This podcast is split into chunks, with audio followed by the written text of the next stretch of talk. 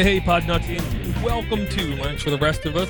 This is a podcast all about Linux for the everyday user, to the people who are brand new to it, to the old gray beard, crusty person who thinks he knows everything. My name is Door Door Geek. I'm getting old, gray bearded, slightly crusty, been using Linux for a decade, but purposely remain ignorant to a lot of things just so I can remain relevant to the new user.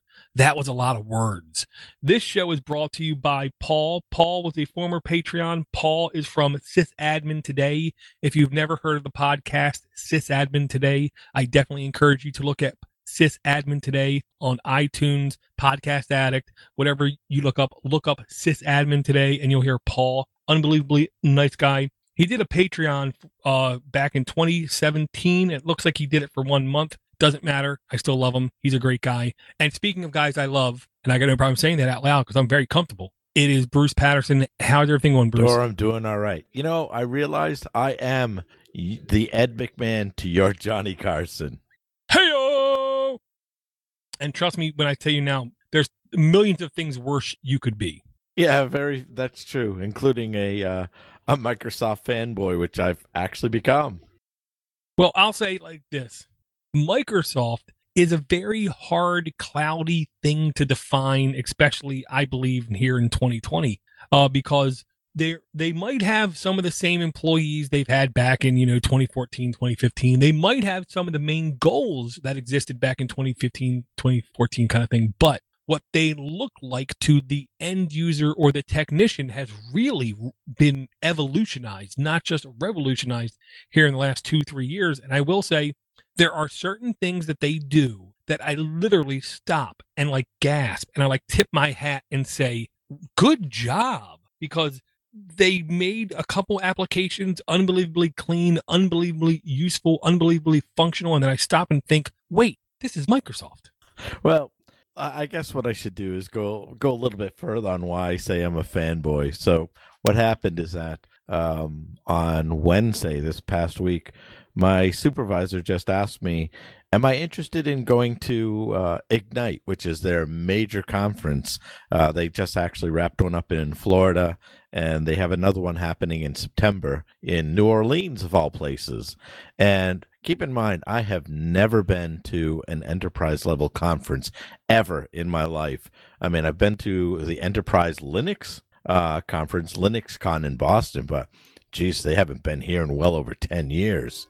Uh, and I got to tell you, you know, I'm looking forward to it because I, this gives me a chance of a little bit more insight on how they approach software development.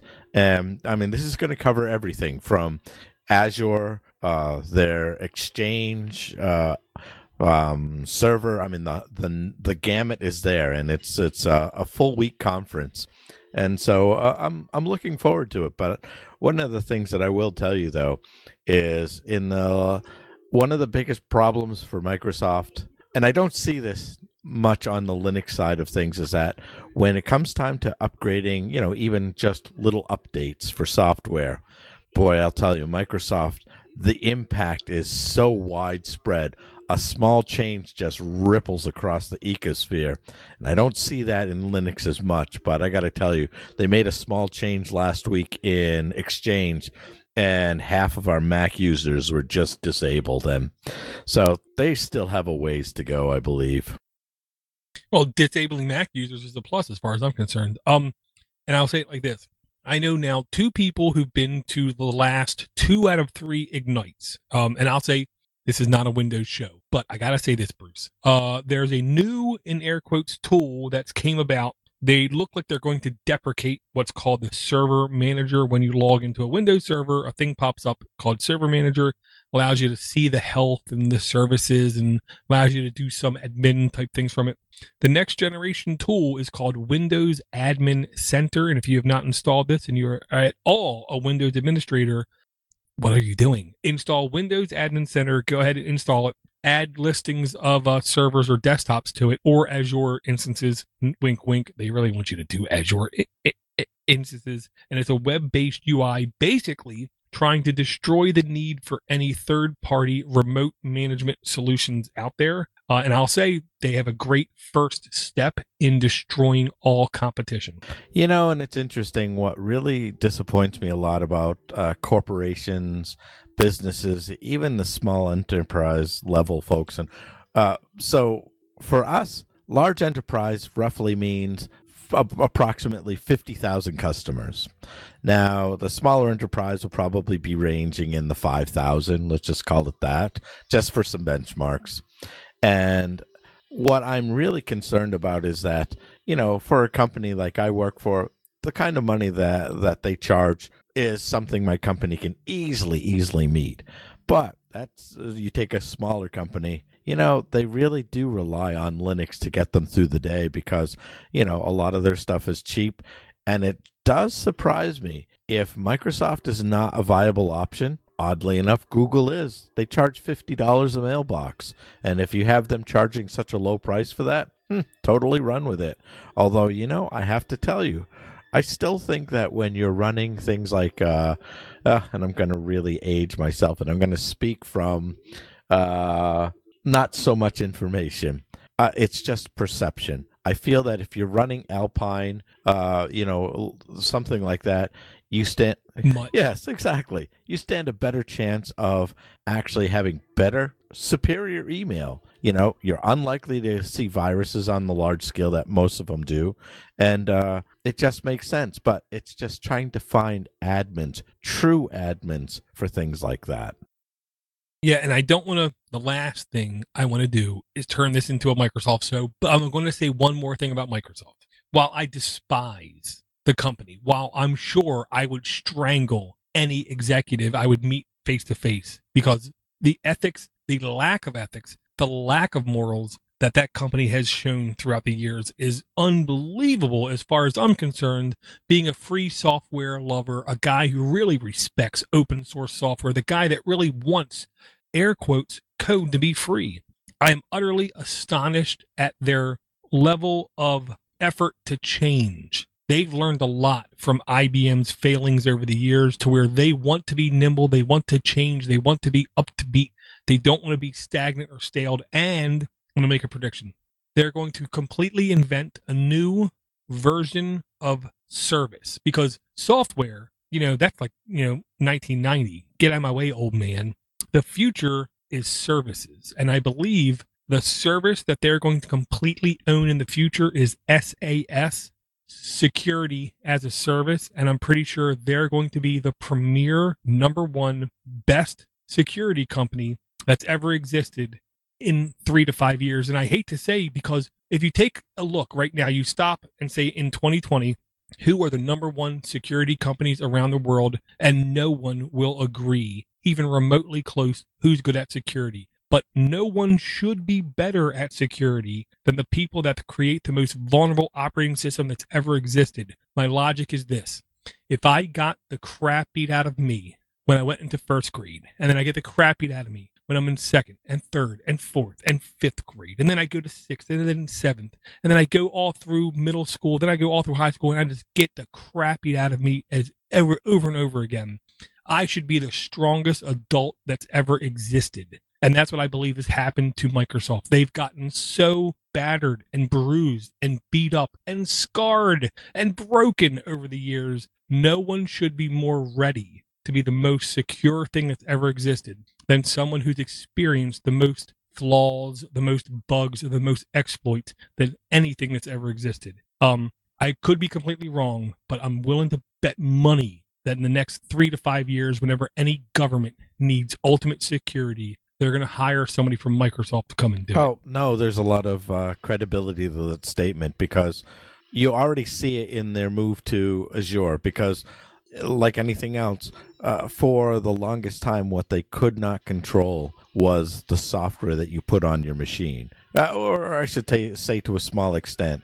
And we saw this a couple of years ago when it started off with uh, the secure boot, because a secure boot required some some sign. So, sorry, Bruce. Uh, young and come downstairs and ask me questions you know, they don't they understand I'm recording? No, no, that's fine. I figured it was going it was going to be an engaging uh, uh conversation. I'll let you do it, but no, seriously, uh picking up where I left off is where um we could start seeing the signs of Microsoft trying to own every aspect of computing because it started off a couple of years ago, well, actually several years at this point with secure boot because they wanted to be able to you know make sure that companies buy into digitally signing the software that they have. And you know i think that that's legit.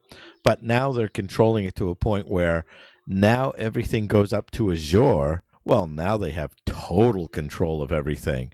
And you know uh i, I mean uh, it's a it's a um, it's a tough thing to concede on one hand, but on the other, you know, just for their survival and where they are, anything that they do in the realm of security, I'm usually for because you can't trust your local folks to necessarily do security as well. And, uh, uh, you know, they are more dedicated to it. I want to believe it. We'll see, though. Yeah, I mean, it's one of those things, they'll go where the money's at. And just like anything else, when there's supply, there's demand. When there's demand, there's supply. Um, they just literally released a open, completely open software to do voting.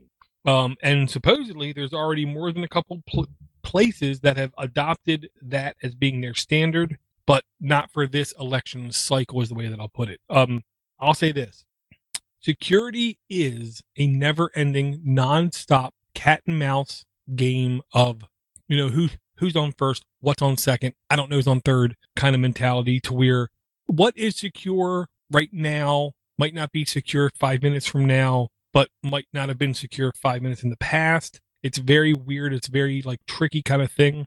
And I don't see any company attacking security like I see Microsoft doing right now. Um, Linux, on the other hand, is literally just trying to own enterprise grade workflows, enterprise grade sprawl, trying to give people scope and coverage for uh, applications and systems and services, uh, which is fine and dandy, but I don't see that being incredibly profitable in the next couple years. Which actually makes uh, IBM's acquisition of Red Hat uh, a little bit more.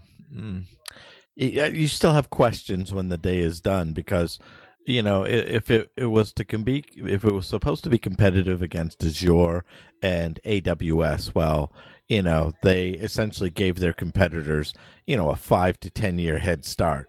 That's almost like giving a marathon runner, you know, a 15 mile lead before they even get out of the blocks. So um, I'm curious to see where they will go with it. However, the one advantage that Red Hat has out of some of the other competitors is the fact that a majority of servers are Linux run. And I, am going to guess that Red Hat is a majority share in those servers. So um, I don't know.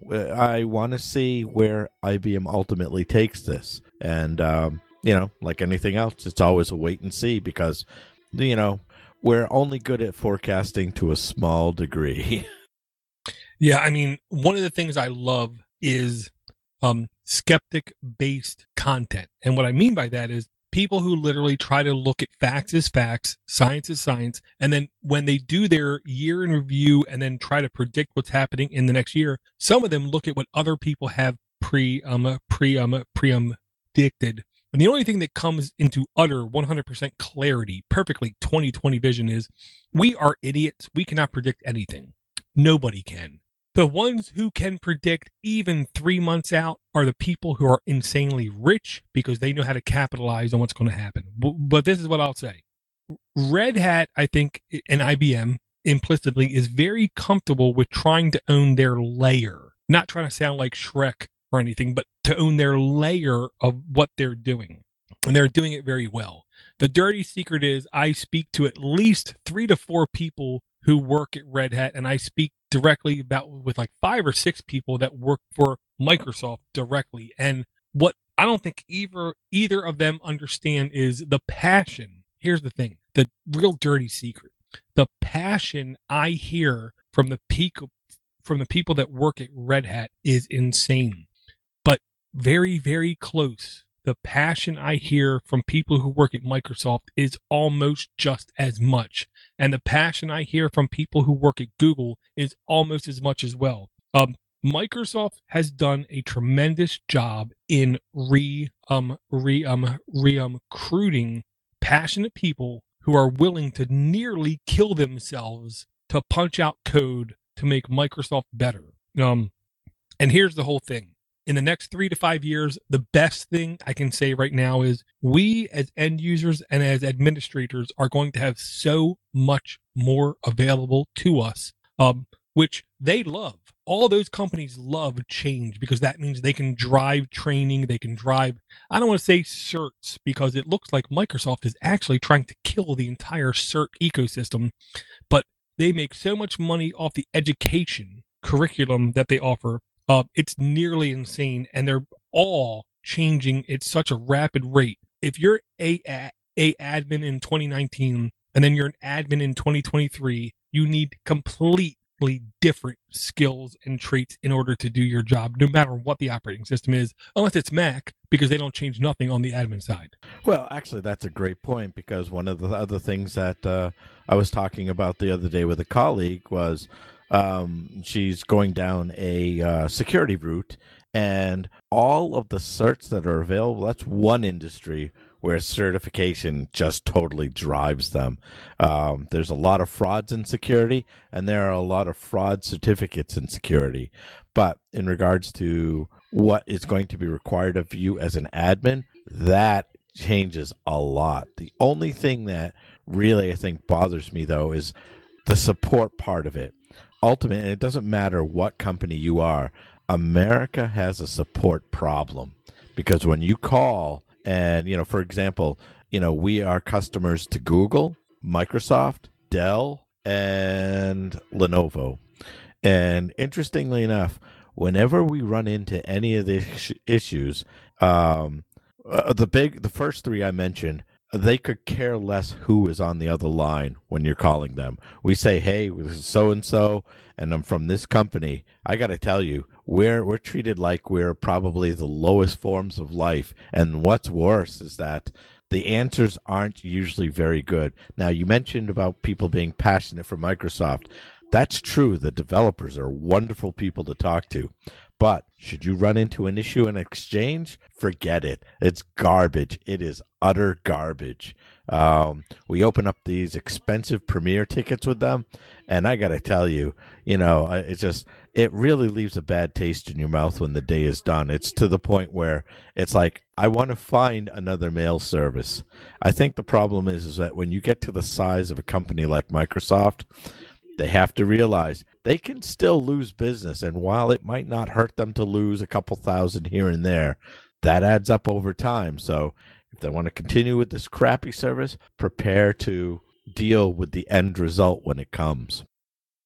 Yeah, I'll say no company cares if they lose X percentage of business because you know it's just it's just a flesh wound. It's just a flesh wound. I'm fine. Um, it's only when you get those deep gashes when they start to act and react. But I'll say my personal belief about what you're stating is they don't want anybody. They really secretly, not really, don't want anybody to ever run an exchange again for the end of time. They want you to just release, relinquish all of that administration up to the cloud and let them do it. And then just you administrate your little part of it, your little section of it.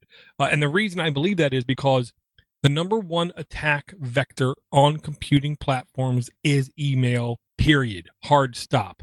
I dare anybody to say I'm wrong. I will dare anybody to say I'm wrong. And if they own all of the pathways, all of the gateways, all of the inboxes to all of the people out there, that means they're better able to understand what to scan for, what to stop, what to interrupt, and what to let by and that is incredibly value to any enterprise is how can we remain how can we have some assurance of security? And if email is the number one attack vector which it is if everything is up in the cloud then microsoft has their hands right inside of it and should be much more capable to stop the attack before it ever happens. So this is actually a prime example of why I volunteered to come back on to this show. Because again, the things that uh, the things you're stating are, are spot on, you know, to the degree of, you know, it's I mean the accuracy is correct. Because what you're getting at is that you've got a uh, you've got a corporate um, infrastructure that really is trying to make it miserable enough that you will just simply say "eff it," take it, it's yours. We'd rather pay for it than to deal with uh, your frontline support. Uh, I'll give you an anecdotal story, and then we probably should move on because, again, it's not enterprise Linux. Um, but we did uh, run into an issue with uh, Dell, of all people. And um, the bottom line is that we had uh, the TB16 docks, and what a piece of trash that thing was. Um, and they're primarily docking stations for laptops. Uh, no, they're entirely docking stations for laptops. Uh, we ran into driver issues. Then, you know, on a conference call with them, uh, they admitted as much as, you know, you guys are kind of our test in production. And it's like, all right, so what does that mean? Does that mean that if we find a bug, you'll fix it when? What's the SLA on that? Are you going to do it today, tomorrow, next month? You know, they wouldn't commit to that. And the arrogance of this company is just astounding. We had a section called research computing. Their contract expired uh, a couple of weeks ago. And the funny thing is, is that this kind of service is what turned them off. So they said, you know what? F you guys. We're going with HP going uh, forward. Uh, uh, no, I'm sorry. They ended up with Lenovo. And the funny thing is, is that when Dell realized they weren't going to win the contract, they sent 10 of their people over trying to literally bribe our folks over in research computing. You know, we can give you this, we can give you that. You know, you got box seats at Fenway, we can do all of this stuff. It's like, you know what? We already signed the contract. Leave, you know? Uh, so again, uh, America is losing its way when this is how they treat their customers. Yeah, and I and I really honestly wish I could. I, and no, no, I'm not gonna lie. I really wish I could tell you which president said this. I want to say it was in the 50s. A United States president, I believe in the 50s, stated, "The future of America is service driven. We're no longer a country based in deliverables, but instead in service. So we need to get used to that. We need to own it. We need to be that kind of thing.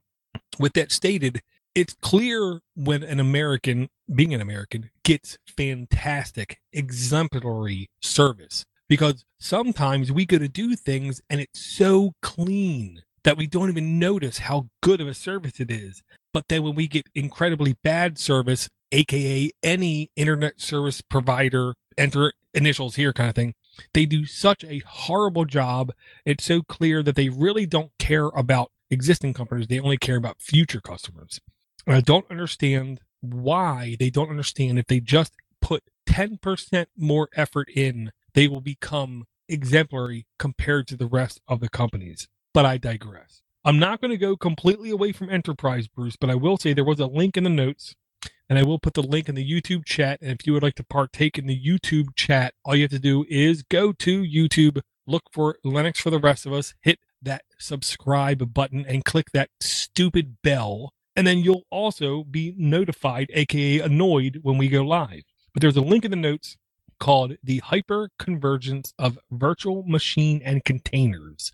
And I don't know how you can get more boring and more enterprise than by saying that. But here's the thing, Bruce. I don't know how much you've dipped your toe in hyperconvergence and the like latest virtual machine technologies. Uh, not too much. In fact, uh, uh, shamefully, I, I admit the the closest I ever get is VirtualBox, and you know I've heard of containers for years, but um, I really haven't delved into it because uh, I haven't had a reason to. But um, that shouldn't prevent me from actually experiencing it.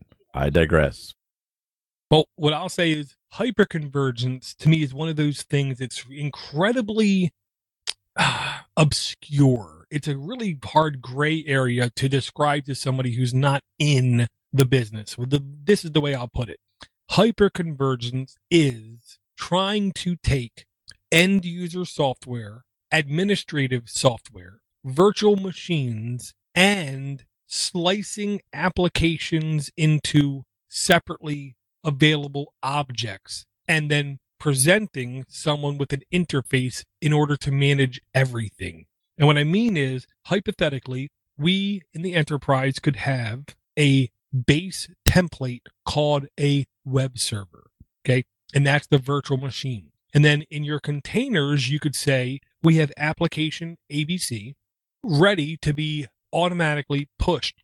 And using this hyperconvergent software, you can say, okay, now if the processor goes above X percent, or if the RAM goes above X percent, or if the NIC goes above X, X percent, spin up another instance of this web server through a virtual machine and put this web application onto that via a container and join it to a clustered um, uh, load balancer and allow them to all access everything because as a developer of any level, you have to understand once you release something and it becomes too popular, the bottlenecks that hit are the kind of thing you as a programmer cannot code against because it's not in the application, it's at a higher level. And this hyperconvergence is trying to give administrators a more simplified user interface to handle incredible scope of demand. And it, and again, it's really hard for me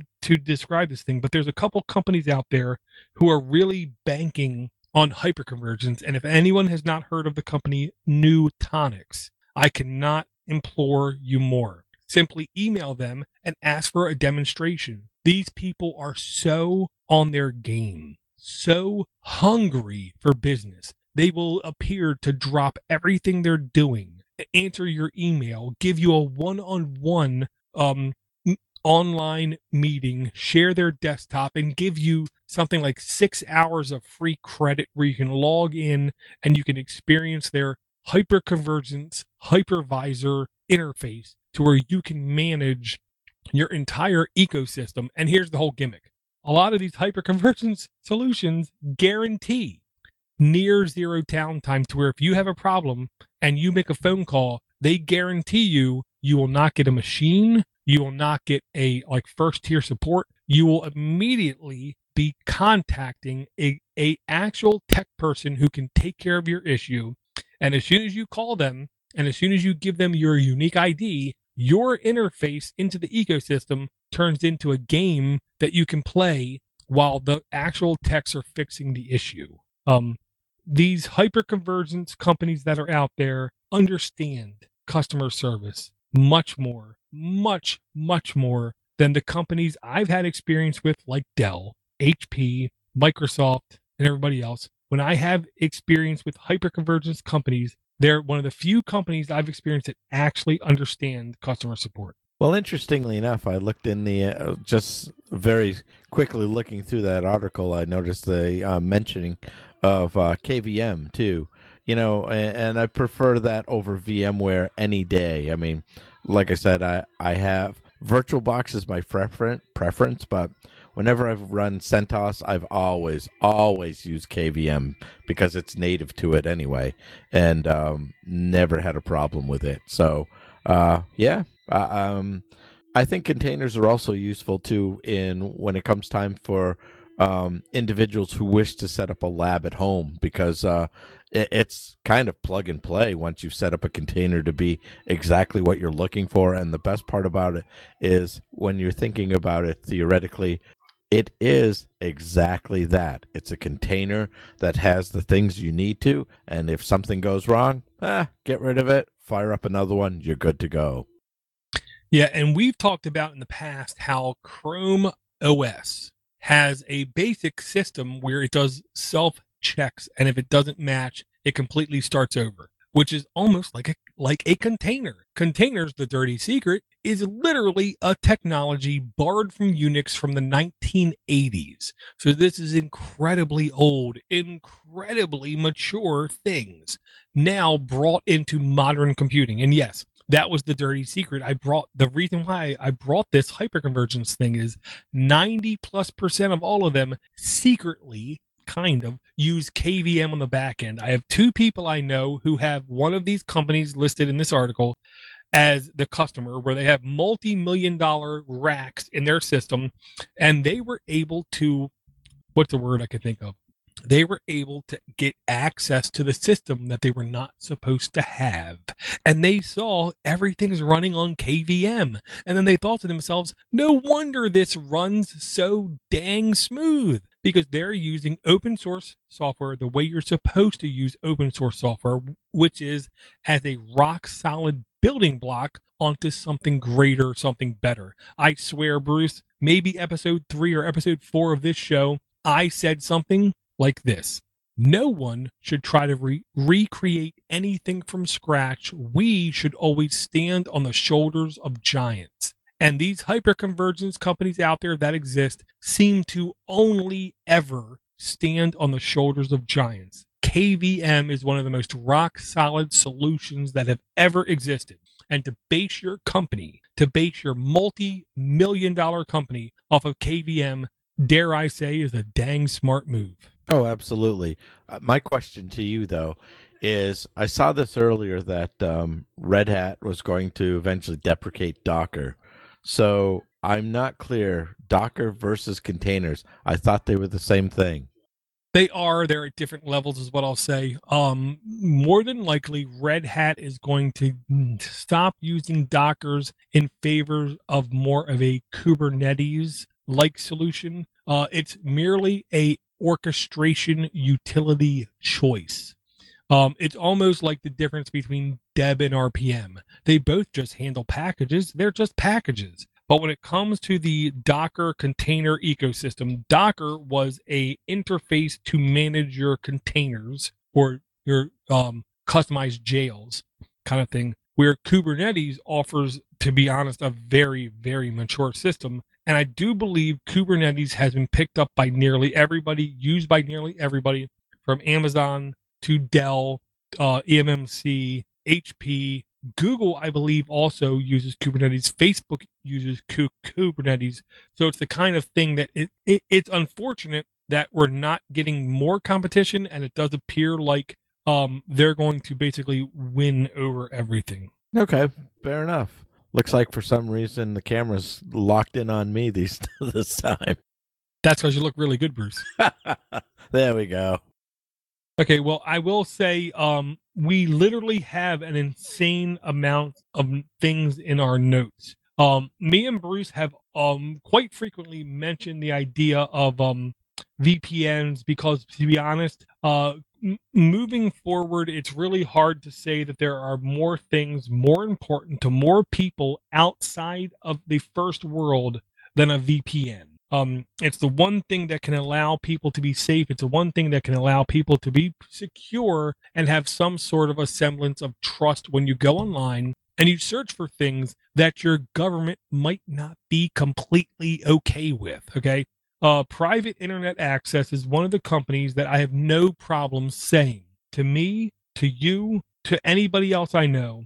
Uh, private internet access has been one of the most rock solid companies in every government's ecosystem when they put in subpoenas. Whenever any government has asked them for information, they've literally given them everything they have.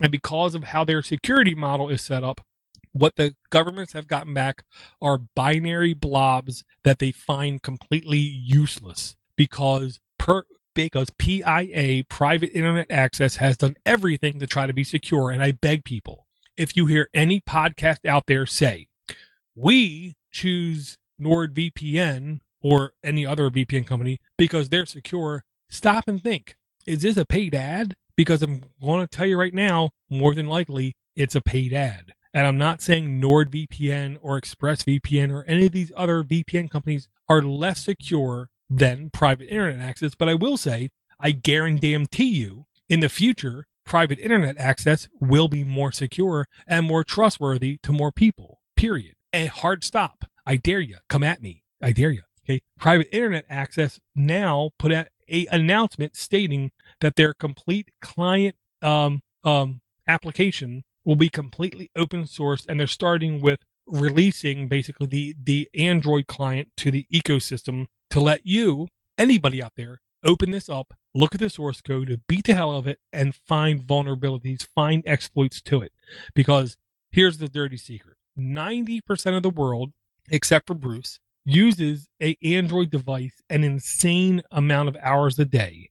And if you can have a secure connection from the device you use the most, whether it's Android, iOS, or the, the Linux desktop or the Windows desktop, if you can have an open source VPN tool where you know you can trust it, it makes everybody in every country, whether it's a totalitarian government, whether it's a semi democratic government or a Republican based um, republic based go- government or anything in between, if you have assured confidence that your connection to your endpoint is secure, then you have every expectation that you can do whatever you want to do and not stress and not worry about it. And I guarantee you right now, in 2020, in 2021, and in 2022, 2023, 2024, 2025, private internet access is going to be among the most trusted VPN solutions there ever has been. And I can tell you right now, they've never paid me a dollar, and nor I take a dollar from them. They're that damn trustworthy. Well, and we as Americans should not make the mistake that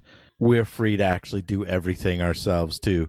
Don't think for once that you're not monitored in some respect. And a little layer of security goes a long way. And it, there, there shouldn't be any reason to leave yourself unprotected, especially now that you know what you know.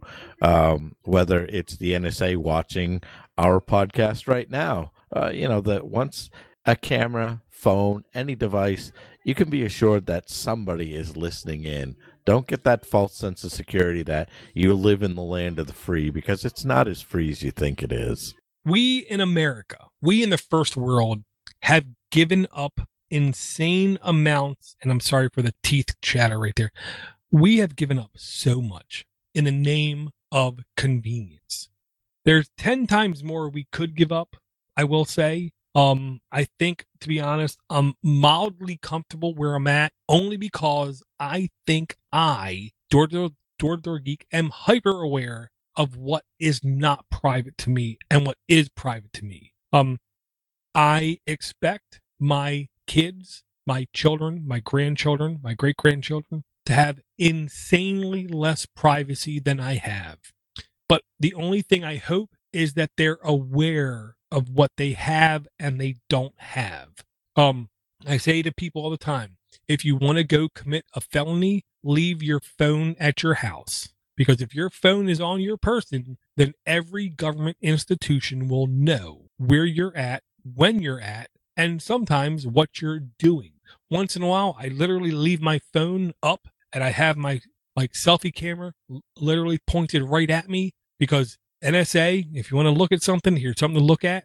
Uh, and I say that living literally less than 100 miles from the headquarters of NSA, knowing more than a couple people who work at NSA. And those people tell me, shockingly, the amount of information they have access to and how they need to basically drink their uh, pain away, is the way I'll put it. Oh, and I totally believe that. You know, interestingly enough, even if you are going to go out and commit that felony, just keep in mind cameras are literally everywhere today. It is shocking whether it's, you know, tied to several homes in our block. Uh, geez, dash cams. I mean, you really, you really have to be careful if you're doing anything of the sort. Not that we're promoting it, but just be aware. Well, and I will say I had a really nice guy, is what I'll say, a long term Podnutz supporter in the IRC chat. Yes, that old school 1960s technology IRC chat uh, suggest a uh, camera to me that sits there, and I have a PTZ, I think it's called, where I can uh, pan, tilt, and zoom, and I can access it if I want to from outside my network if I know what I'm doing and I can guarantee no company has access to that webcam. And it was literally $28. I'm supposed to be getting it here in the next two days. I'm going to evaluate it. And if it does allow me, the nerd, as much control as I expect it to, and I can actually restrict who has access to it like I think I can, then I have no problem in stating I will then have a camera looking at my front door that I'm pretty assured that the United States federal government will not be able to access anyone with like a ring video doorbell or any other type solution like that, I can tell you right now, you can't guarantee anything that for all you know, Iran, China, Saudi Arabia, the UK, and every other government has access to that. I want a camera where I know that those governments do do do, do not have access to. Well, and actually, I'm sure the cat is long out of the bag, but for our folks who are listening in and have Ring, you do understand that in the fine print, you've actually given up your access to allow streaming to your local police station should they decide they want to check in on you. Yeah, supposedly in the next couple months, Ring is going to allow you as an end user to opt out of that. But by default, you're opted into it. So I don't have faith they're going to do it right, but supposedly they're going to allow you to do that in the near future. I personally don't trust them. Well, and look at all of the hacks that have happened so far, and they're they're they're particularly disturbing because I mean you've got parents who have them you know in their kids room because they want to make sure that the kids are safe or whatever. But once a hacker gets in there now they see them too. And that's and what's worse is that it allows two-way communication. And that's the most troubling aspect of this. I'm not really sure you know i'm i'm that inclined to invite something like that into my house right away. It, yeah. And what i'll say about the webcam kind of thing is um it's almost a dirty secret. Again, I've used that word like four times now in this show. Um, and Steve Gibson said it really accurately. I want to say in 2016, and he said something like this: "Drumroll, please. Security and convenience are on the opposite ends of a pole, and it's an unbendable pole, and those two sides will never meet. So anybody picking up anything from any mass market distributor, whether it be Amazon, whether it be like a Best Buy, whether it be like a, a um a um uh Aldi, whether it be a uh, Harman Kardon, whatever. If it seems convenient, then rest assured it's going to violate your security.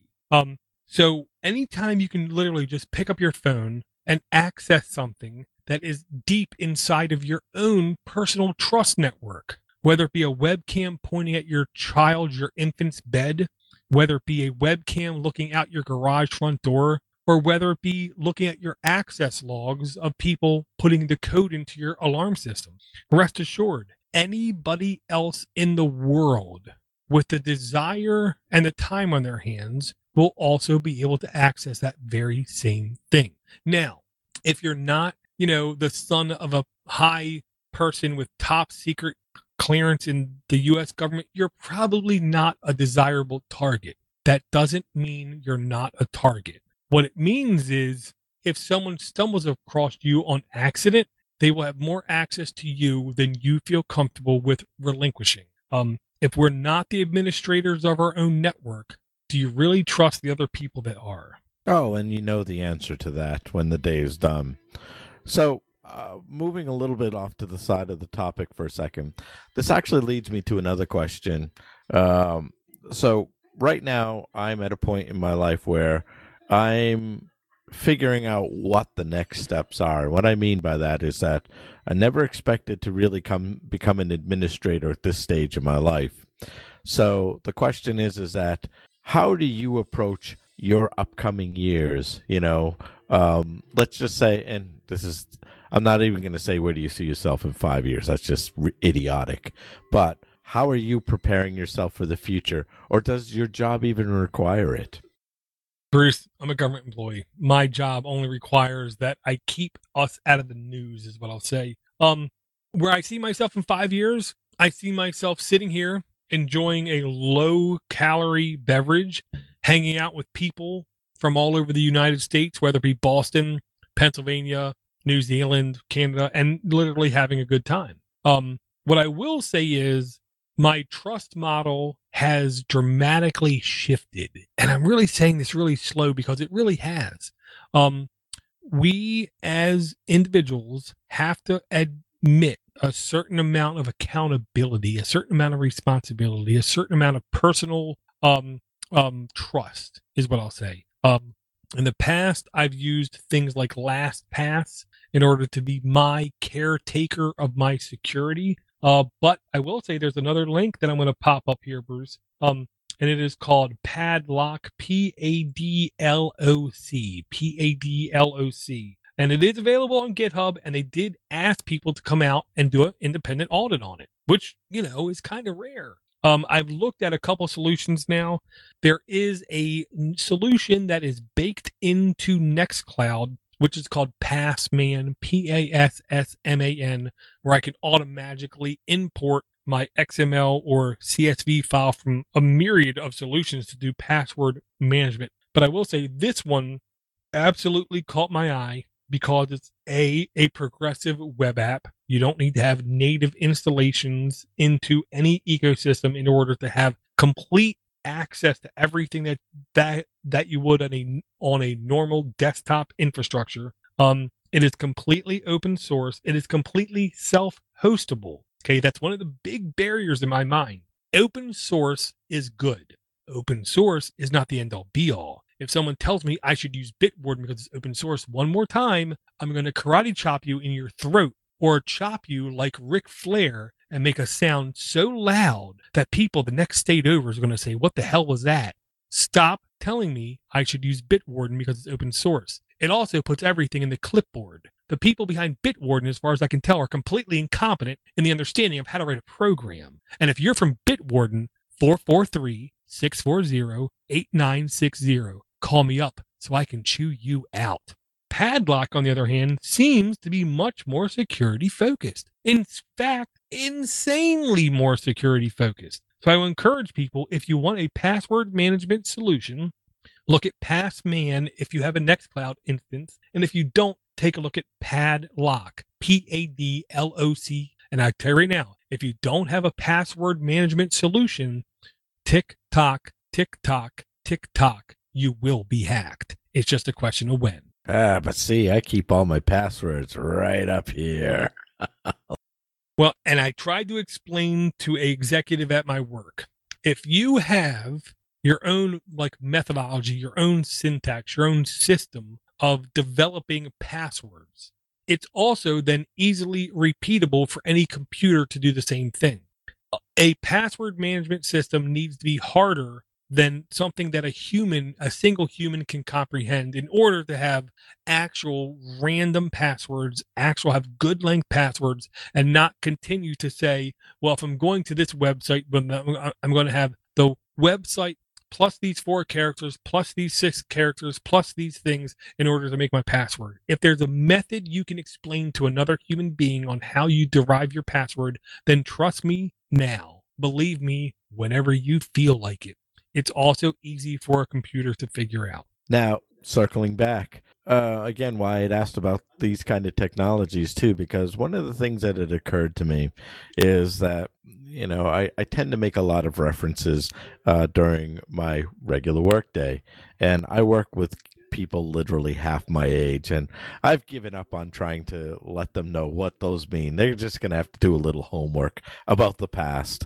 But it also made me realize too one of the things I'm very conscious of is trying to stay relevant uh, in regards to software, hardware, anything that hits the web that actually concerns me in my day to day. Because I think one of the things, or uh, let's put it this way anybody who wants to remain in this has to stay on top of their game. And as a result, uh, I've got Python training that's coming up. Uh, I have Azure training, which is coming up. And you know, it's one of those things where I guess what I'm trying to do is stay with this as long as I can because it reminds me of the the old story about John Henry and the train, you know, and in this case, the train is now the internet and software. So uh, I'm curious as to the things and how you approach this kind of issue, if it even matters to you. I will say it matters to me. And here's how I describe what you said a little bit earlier, which is technology is like the old Canadian competition of log rolling, where the next young up and starter is on the other side of the log with you, and you got to run on the log. And your goal is to not fall off because, like you said, technology will not ever stop changing just because you don't want to keep up with it. And I'll say, if you in the tech in the tech field do not want to stay up with it, fine, don't stay up with it. but you better get out of that field as quick as possible and become something like a useless project manager or a supervisor because those people are never up to date with technology. The people in the gutters, the people in the trenches, the people getting blood, sweat, and tears smacked upon their face every day are the people who are trying their best to stay on that log and not lose balance and keep up to date. And I'll say this, Bruce, I literally find it like a damn near enjoyable challenge to stay up to date. I want to be more up to date. I'm the oldest person. I can't believe this, Bruce. I started 20 years ago when everyone called me the kid. I am now nearly the oldest person in our group where we stay up to date on tech. There's only one person older and he's getting ready to retire this next year. Um, and I really try my best to explain to the young people, you know, computers are just machines with files on them with ones and zeros. It's not complicated. Only ecosystems try to make things complicated. And it's our duty to stay up to date and keep these things simple. And I'll say it again, Bruce simple is how everything should be. And I'll encourage everyone again if you don't take a look at this application padloc, I'm going to say it again. I can't help it. P A D L O C. It is unbelievably sexy, simple, and it appears to me like they do security right. So if you're using Bitwarden right now, stop using it. Go take a look at Padloc, and I assure you, it's better looking and probably works better. And I can tell you right now, from everything I read as a mental invalid from Baltimore, Maryland, it also looks more secure. Well, with that, that's some homework there that needs to be done. Uh, actually, right above it was an article regarding GTK uh, Plus project, and I'm curious. Did you actually go through that article? I will tell you, I went through the article a little bit and it was definitely above my head. What it basically started out with and ended with was the GTK.org website went through a complete revamp because they figured and they finally like realized that they were completely out of date. And I will say, if you do go to GTK.org, um, I don't want to say that they were falling behind. I don't want to say that they were staled, but I will say what they have now is unbelievably better. And I'm sure, Bruce, you remember back in the day browsing through GTK themes almost looked like you were going to a like a like a web interface back from like Windows 95 and it took a while for it to like refresh and update and to look right. This web page they have right now running on gtk.org is some of the smoothest stuff I've seen in like the last 5 years. I think uh, some of the open source projects have to be a little bit more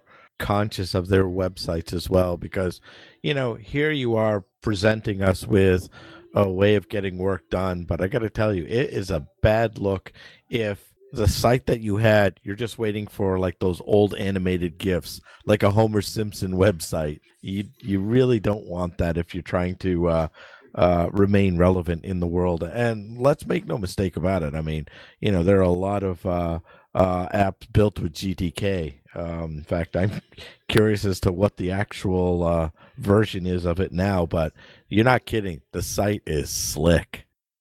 Yeah, and I have no problem saying um, the KDE website has done a much better job overall of staying modern looking and up to date in the last couple years where GTK did not. And right now, when I go look at the GTK website, I almost feel like I want to become a GTK developer because, you know, to be a part of this means means something. Um for for those who don't know, okay, there's two basic branches of Linux development. Not talking about bash and kernel and source code type development, but when you talk about interfaces, most people seem to either gravitate towards the KDE Plasma, the KDE type infrastructure, or the GTK way of doing things. And GTK is responsible for things like GIMP. GIMP is one of the most mature image editing solutions, except for Photoshop, that has ever existed. Um, and it's all based upon this coding framework of doing things. And I will say, if you take a look at GIMP, then you should realize one thing. If you put the time into an application, there's no reason why you cannot surface to the end user anything you can imagine because GIMP does just that. It does nearly anything that anyone could ever imagine. Now, I also believe that GIMP is going to be changing their name at some point because, well, you know, a lot of folks have had problems with its reference over the years, and um, you know, quite frankly, it really could use a name change. Uh, I think once we have something like that, uh, I wouldn't be surprised if that was one of the things that prohibited it uh, wider spread use of the application. To tell you the truth. Yeah, I will say it was one of those things in different parts of the world. GIMP means different things. And it took them a while to realize that it was quite offensive in certain parts of the world. So it's going to change. It will change. The only question is when. And they don't know what they're going to change it to. Um, I will say, don't be shocked if 2020 is a incredibly influential year of change for stuff like GTK because of the kind of thing that if they don't change here really quick, they're really going to start to fall behind a lot. And I say that only because I've been really, honestly impressed with what I've seen out of KDE in the last eight to 10 months. And I don't say that lightly because in the past, I used to beat the crap out of um, everything Arch and everything KDE. And in the last eight months, KDE seems to be really polishing up their game. Oh, and it's funny you should say that because uh, I believe there's an article published two months ago where they actually gave benchmarks KDE versus XFCE. Believe it or not, it beat XFCE in a couple of these benchmarks. So that's saying a lot about KDE tightening up their code. Yeah, and I will say I had had one uh, mini computer that I don't have anymore because I went to a conference and I gave it away to somebody. But it was literally a, I believe, 20 centimeter by 20 centimeter by 20 centimeter cube computer that was running, um, of course, ARM based Linux distribution. It was literally from power on four seconds until a login screen. And it was literally after that four seconds to a full desktop. And it was all running KDE. That was when I was first aware that KDE could be incredibly light yet full featured and powerful if the developers put the time into it. And I have no problem with putting that stipulation in there. It's not every KDE thing I've ever ran that has that, but I will say when it is done right, it is shockingly, shockingly smooth. But I have to also talk about this link just because it's so different, Bruce. Um, it it was in the in that link as well. It's called Extern OS, E X T E R N O S dot I O. And the real reason I'm going to talk about this was just so later, two years from now, four years from now, if I go to search on podnutz.com, I can know that this was the date that I talked about it. EXTERN is a complete operating system that is based off of Node.js. And I'm sorry, but that means we have to stop and we have to rewind a little bit. Okay. Node.js. Node.js is a complete ecosystem with a complete package management system that's running off of basically tries to do everything in JavaScript. JavaScript is insanely powerful and fast, just like Python is incredibly powerful and fast because there's no interpreter between you and what's going on. You don't have to compile code. You just write your script and it runs natively in an operating system, whether it be a browser or anything else. So JavaScript and Python are two of the most powerful, which also mean some of the most vulnerable coding platforms that have ever existed. I literally ping these people at extern.io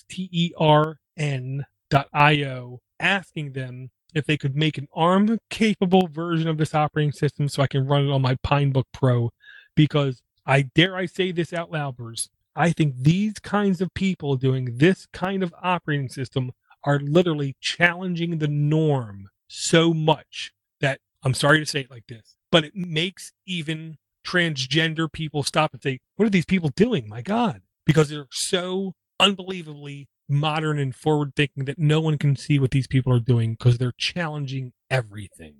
Well, as you speak, I actually clicked on the link to download it because I am curious about it. Uh, you have me anytime you feature a site that shows uh, streaming music, so uh, I'm sure that that also helps things along pretty well too.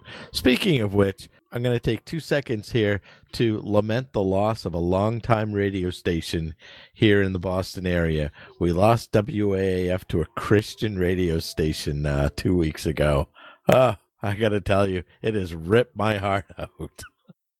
Honestly, I did hear that, Bruce. Uh, that was, I want to say, like the third oldest, longest running radio station in the United States. Oh, and the worst part about it for us old timers, you know, and this also is what contributed to the question about technology in general because it's terrestrial radio. And, you know, the question is how many people are listening to it? Well, clearly I'm one of them, but uh, I guess it may be one of those times where it's like, is it time to really invest in satellite radio? I mean, that's that's a, a tough question. There are a lot of other options out there. Uh, Pandora probably being one of the cheapest out there, but you know, like anything else, it's got a limited catalog. But for something like that, I think uh, I'll save that for future shows because that's something that uh, I'm passionate enough about that I want to do my homework on. Yeah, and, and I'll say when it comes to music, it's like I tried to tell my kid earlier tonight. Food, religion, music, movies or TV is all sub um subjective. There is no absolute consensus on what is good or what is bad. Um, I will say when it comes to music, this is what I'll say, Bruce. If you go to google.com and type in Google Music Manager, you can at least upload all of your music for free to Google and at any point in time download all of your music from Google for free. It's literally a completely free remote offsite backup for all your music. Here's the caveat. Anytime it finds something that it absolutely is positive that it matches its catalog, it will then upconvert whatever you have to the highest possible bit rate that it has. Then when you download it, you'll get a new version of it. Um, I pay, I openly pay for a Google Music family subscription, which is $15 a month for six people. So it's around $2.20 per month per person.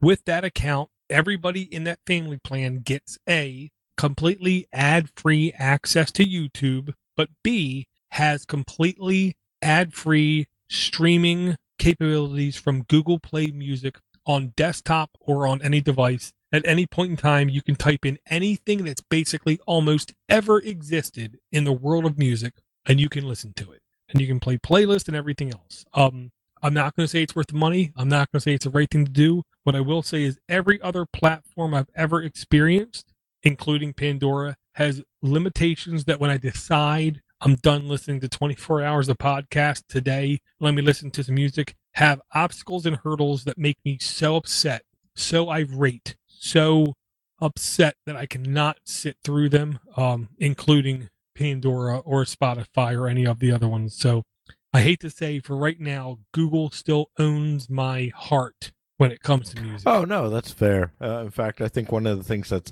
always driven me crazy about Pandora in this case is that, you know, you have a string of music that you want to listen to, and let's just say I'm feeling like a '80s metal mood, so I'm I'm I'm listening to the Big Four, I'm listening to Anthrax, Metallica, Slayer, uh, you know, and then at somewhere down the point, it'll remember, oh, yeah, you were listening to 70s a couple of days ago. Would you like to listen to Bob Seger now? It's like, no.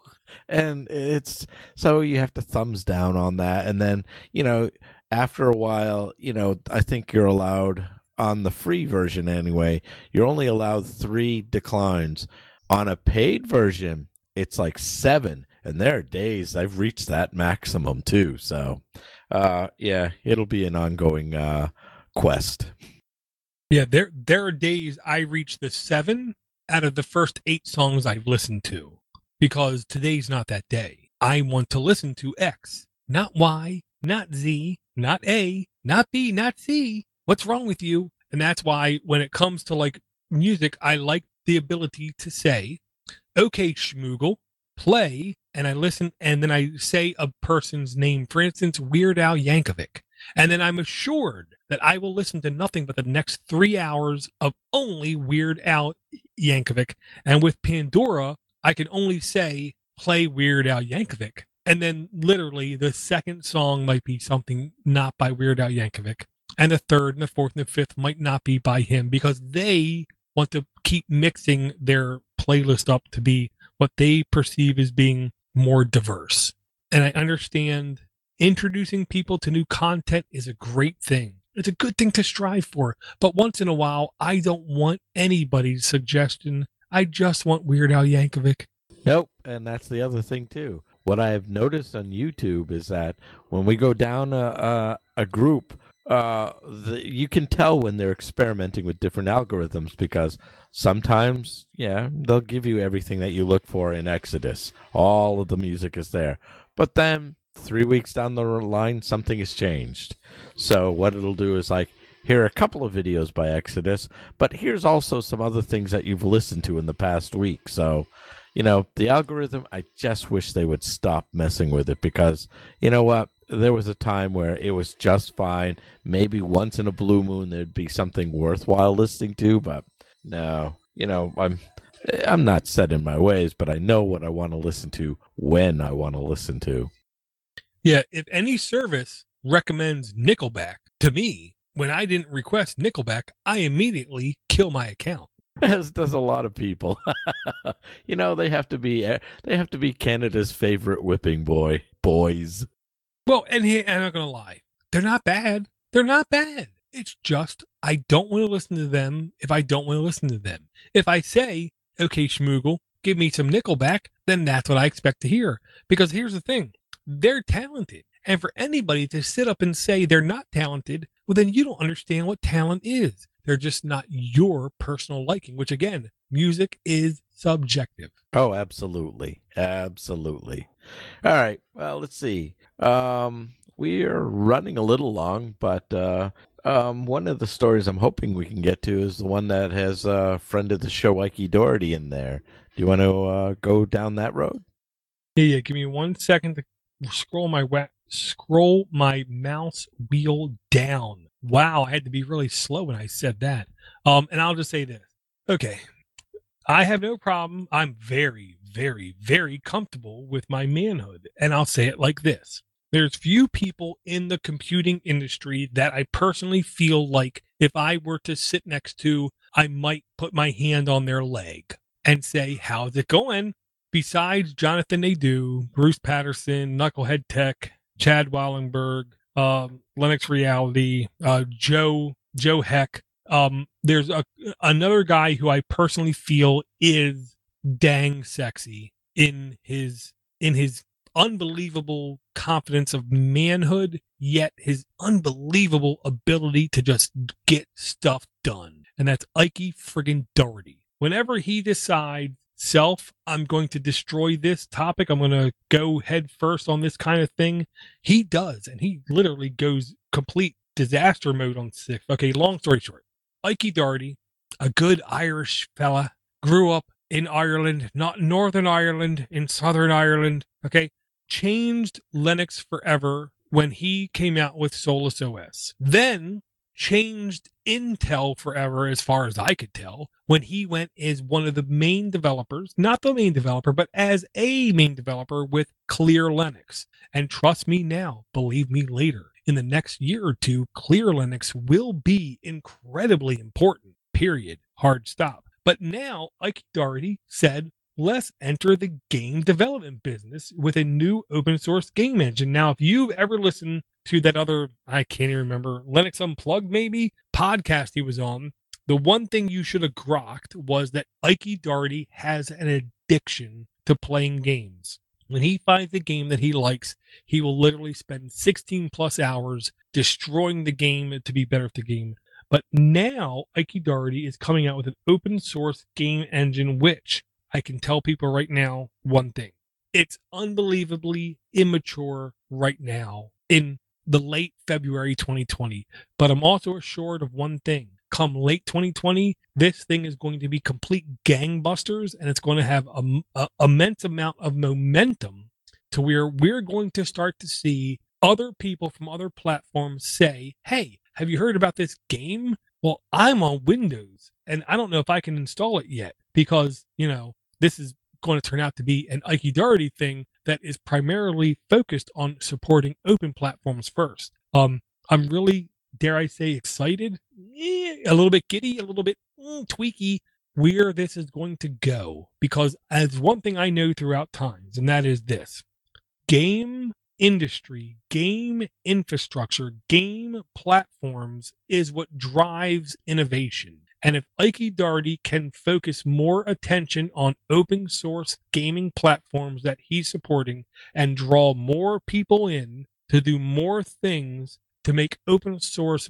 better for everyone else, then I am one completely on board with this. I have no problem shipping him money, shipping him hardware, shipping him love, shipping him respect, because I firmly believe few people in the Linux ecosystem have better intent than Ike Doherty. Maybe Jon Mad Dog Hall has better intent than Ike Doherty, but there's not many people who do, as far as I'm concerned. Well, I think also one of the great parts about this is that if he plays his cards right, this is actually something that could generate a mad amount of money for him. Because the thing is, is that uh, you look at the salaries that I'm sure he was probably making over in Intel, and for something like this, I mean, let's face it, if uh, companies can afford to pay a 16 year old $42,000 a year just for playing a game, I can't imagine what they would pay a person who would actually develop a gaming engine. This could be something that uh, really is a big assist for the Linux world because uh, I have to tell you, I'm getting mighty tired of, oh, I can't play games on Linux. Well, I don't know if that's necessarily true because it certainly has come a long way. I've actually installed Steam uh, on a couple of distros in the past couple of years. You know what? Of the first person shooters and the things that I've played on it, eh, they're fine. They're fine. Anything is going to beat whatever uh, Google is doing with their. Uh, oh, I forgot what it was called. It's not our. Yeah, Stadia. there you go. Yeah, it's uh, boy, is that a, a burning dumpster fire right now. But uh, we'll see. We have PAX East that's here in Boston now. Uh, I can't wait for my friend to give me the updates on it and the things that he saw because there were some major players missing out of it this year.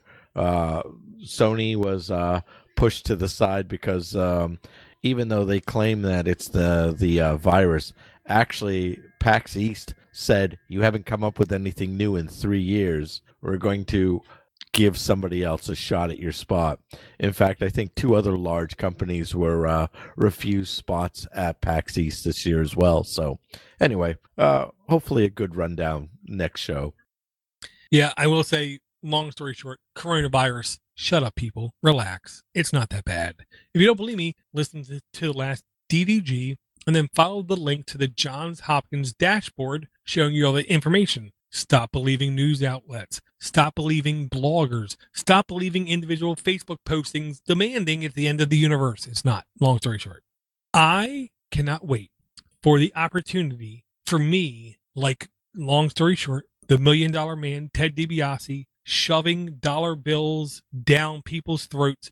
I can't wait for the opportunity to give I could to give Ike some money towards this project because there's little doubt in my mind if my son in two to three years from now says, Dad, I want to create a game, I'm virtually assured there's going to be no better platform for my son to approach than something that Ike Doherty had his hand into in creating.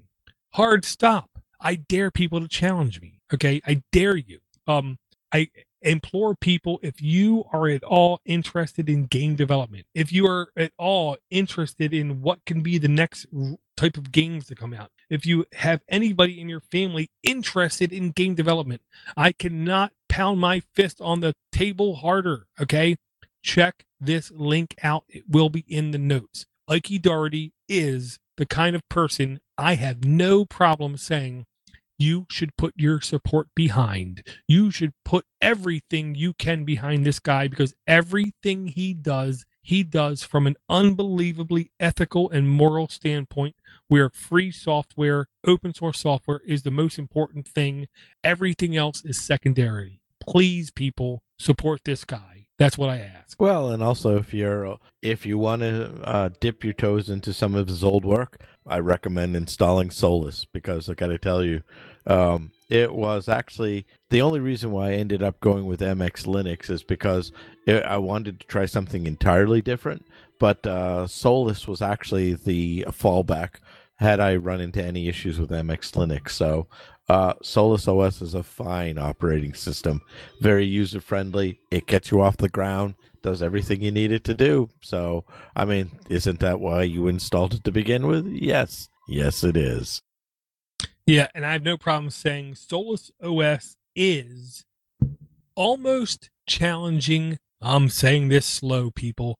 Solus OS is almost challenging Debian in stability. That's how rock solid I found it to be, even after two years of Ike leaving it because he apparently left it in very, very good hands. AKA, he's a much better judge of character than I am, kind of thing. Um, I definitely implore people if you are tired of Ubuntu, you don't want to run um, Fedora. Um, Solus is an incredibly competent operating system. And I will say, if you want to see what, uh, I'm going to say it like this if you want to see what the future of Linux can be, load Clear OS. It's a Intel branded operating system that its main goal is to be the lightest, sharpest, fastest OS that's ever existed on moderate hardware, is the best way I can put it. That's why I expect this gaming platform to be something that can be easily accessible, whether you're running a thirty to forty-five dollar computer or whether you're running a three thousand dollar computer. I expect it to basically perform equally as well on both. I don't have really much more to add to that, other than the fact that I agree. I mean that uh, a solid person and something like that deserves support. So uh, if you can get a twenty dollar lifetime license to his 2D stuff, why wouldn't you do that? Yeah, well, the only the other thing I have to say, Bruce, is this. I believe in this August, a, about six months from now, we are going to have an event happen in Philadelphia, Pennsylvania, called FossCon, F O S S C O N, where a really honest to goodness, uh, really, really good friend of the show, uh, named Russ Wenner, aka the Techie Geek, will do everything in his power to be at that show. And I might be able to drag the last known god from another. I'm, I'm sorry, that's his name, the last known god. I might be able to pull him from a continent away to come to his hometown in Philadelphia, where I'm going to try to be there this year. Um, FossCon to me is one of the most humble, one of the most um, uniquely open conferences I've ever been to in my life where they openly talk about the good and the bad of everything happening in open source, free software, Unix, Linux, BSD, and everything else. And Bruce hinted in previous years because of uh, local sporting events, he might be able to make it down. And I will have no problem saying I'm going to do everything in my power to be there this year. And I will say, if you, the listener, can be there this year, do not do not ever hesitate to shoot us an email podcast at linuxfortherestofus.com. And I'm going to try my best to persuade Bruce to come down as well. Uh, it won't take much persuading. It's if I have the money to do it, I absolutely will because flights now are so unbelievably cheap and I could be down there in a minute. Uh, and of course, the driving reason for me is well, the Phillies are usually in town and I'd like to see the $300 million man. there you go. There you go. Um, so I'll say this: A, thank everyone for coming out. Thank everyone for their support. Thank everyone for emailing. Thank everyone for communicating with us, me and Bruce, and everybody else who is in Podnutz. Uh, Podnutz. When I say hello, Podnutzians, what I really mean is hello, friends. Hello, everyone who has been there for me, and everyone who I am there for. Uh, if you would like to again join this show live, do not hesitate. We try to do this show live about 9:30 Saturday nights. Um, to follow us, simply click the link in the notes and you will see links to things like Discord, things to matter most, things to Twitter, maybe even Facebook, to where you can get direct uh, notification when we go live. Uh, or just quite simply shoot us an email, podcast at linuxfortherestofus.com, and say, let me know when you're going live. I literally already have a couple people who uh, asked to be on that list. And then basically, I just shoot them an email w- with a link. Um, I'll just ask Bruce, as I always do, do you have any uh, parting words for everybody? No, actually, if anything, Uh, friend of the show, Dan Fry, he's going to be happy. His Flyers are in second place overall, as we had predicted. So, yeah, keep an eye on hockey. It's the season. It is definitely the hockey season, and I have no problem saying this. Dan Fry is not only one of the smartest guys I think I've ever had the luxury of chatting with, um, but he's also one of the nicest guys I think. Um, if I could force anybody to be in political office, to be like the head of a lot of people, I'm pretty sure Dan Fry would be near the top of that list because he would not do anything that would hurt my children or my children's children ever because he's Dan friggin' Fry. And if you don't know who I'm talking about, TLLTS, the Linux Link Tech Show. Uh, he's on the show when he can be. Um, and if you don't listen to that show, what the hell's wrong with you? Listen to it. Uh, because when they go deep into Linux, they go quite deep into Linux. Very cool. And I will say again, thanks everyone for their download. Do not forget, you can send us a voicemail, 7076 Podnut, or an email, podcast at Linux for the rest of us. If you want to contact me directly, not for the show, again, I already said my phone number once this episode, or you can send me an email at doordoorgeek at gmail.com. And I will say, never, ever, ever, ever forget if you do not have root on each and every device in your own trusted network, then really, people, you really have no idea who does. So take care of yourself and each other, and I hope to talk to everyone again real soon.